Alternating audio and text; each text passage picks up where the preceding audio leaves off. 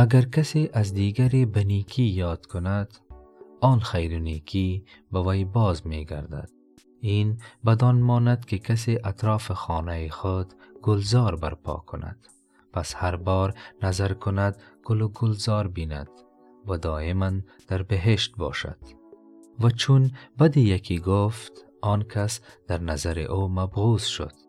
و چون از او یاد کند و خیال او پیش آید چنان است که مار یا گژدم خار و خاشاک در نظر او آید. پس اکنون که می توانی در باغ و گلزار باشی چرا در میان خارستان و مارستان می گردی همه را دوست بدار تا همیشه در گلزار و گلستان باشی. و سلام.